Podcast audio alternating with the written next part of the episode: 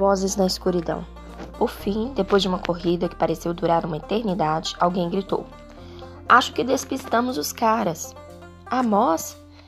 Estou bem aqui, disse ele, a voz vindo de alguns metros atrás de nós. Já podemos parar, gritou Miles de mais longe. Jack, chamei. Ei, estou, disse ele, estou aqui. Não estou vendo nada. Tem certeza de que os despistamos? Perguntou Henry, soltando meu braço. Foi então percebi que era ele quem estava me puxando enquanto corríamos. Tenho. Shhh, vamos ouvir. A gente ficou bem quieto, tentando ouvir passos na escuridão. Só o que dava para escutar eram grilos, sapos e a nossa respiração ofegante. Estávamos sem fôlego, curvados, com as mãos nos joelhos e a barriga doendo. Despistamos eles, disse Henry. Uau, isso foi intenso. O que aconteceu com a lanterna? Eu deixei cair. Como vocês souberam? perguntou Jack. Tínhamos visto aqueles caras antes. Pareciam idiotas. Você se jogou em cima dele, falei para o Amos. É, eu sei, disse ele rindo. Ele não teve nem como se defender, falou Miles. Foi tipo, você também é uma aberração? E você, Ban? Comentou Jack. Ban, repetiu Amos dando um soco no ar. Mas depois que eu o acertei, pensei: Corra, Amos, seu idiota, ele é dez vezes maior que você. Então me levantei e comecei a correr o mais rápido que pude.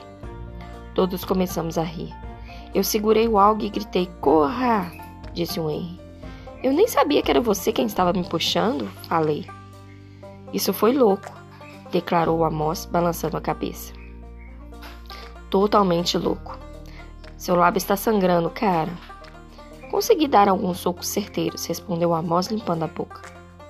Acho que eles eram do sétimo ano. Eram enormes. Imbecis, gritou o Henry bem alto, mas a gente fez ele se calar. Escutamos por um segundo, para ter certeza de que ninguém tinha ouvido o grito. Mas onde é que ele está? A gente está? Perguntou Amos. Não consigo nem ver a tela. Acho que nas plantações de milho, respondeu Henry. Duh, com certeza a gente está na plantação de milho, disse o Miles empurrando uma espiga para o Henry. Tudo bem, sei exatamente onde estamos, disse o Amos. Temos que seguir nesta direção. Vamos acabar na parte de trás do campo. Valeu, galera, agradeceu Jack, erguendo a mão no ar. Foi muito legal vocês terem voltado para nos ajudar. Legal mesmo. Valeu. Não foi nada, respondeu Amos, batendo na mão do Jack. Em seguida, Miles e Henry fizeram a mesma coisa. É, caras, valeu. Falei levantando a mão como, a, como o Jack tinha feito. Embora eu não tinha certeza de que eles fossem me cumprimentar também. O Amos olhou para mim e assentiu. Foi legal a maneira como você aguentou firme, carinha, disse ele e bateu na minha mão. É, algo, concordou Miles, também me cumprimentou, cumprimentando.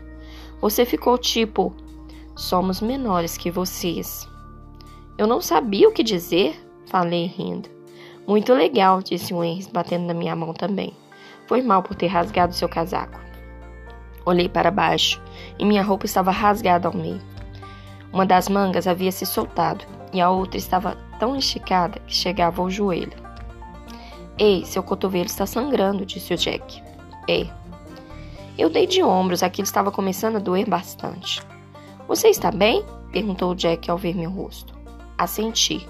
De repente tive vontade de chorar estava tentando me controlar com todas as forças.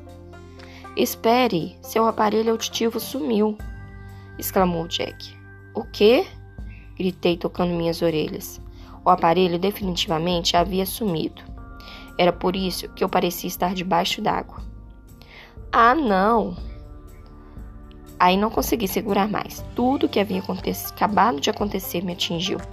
E não pude evitar. Comecei a chorar. Chorar de verdade. Tipo, o que a mamãe estava chamava de dilúvio. Fiquei tão constrangido que escondi meu rosto com o braço, mas não conseguia conter as lágrimas. Porém, os meninos foram muito legais comigo. Eles me deram tapinhas nas costas. Tudo bem, cara, tudo bem, disseram. Você é muito bacana e corajoso, sabia? disse o Amós, passando a mão, o braço nos meus ombros. Como continuei chorando, ele pôs os dois braços em volta de mim, como meu pai teria feito, e me deixou chorar.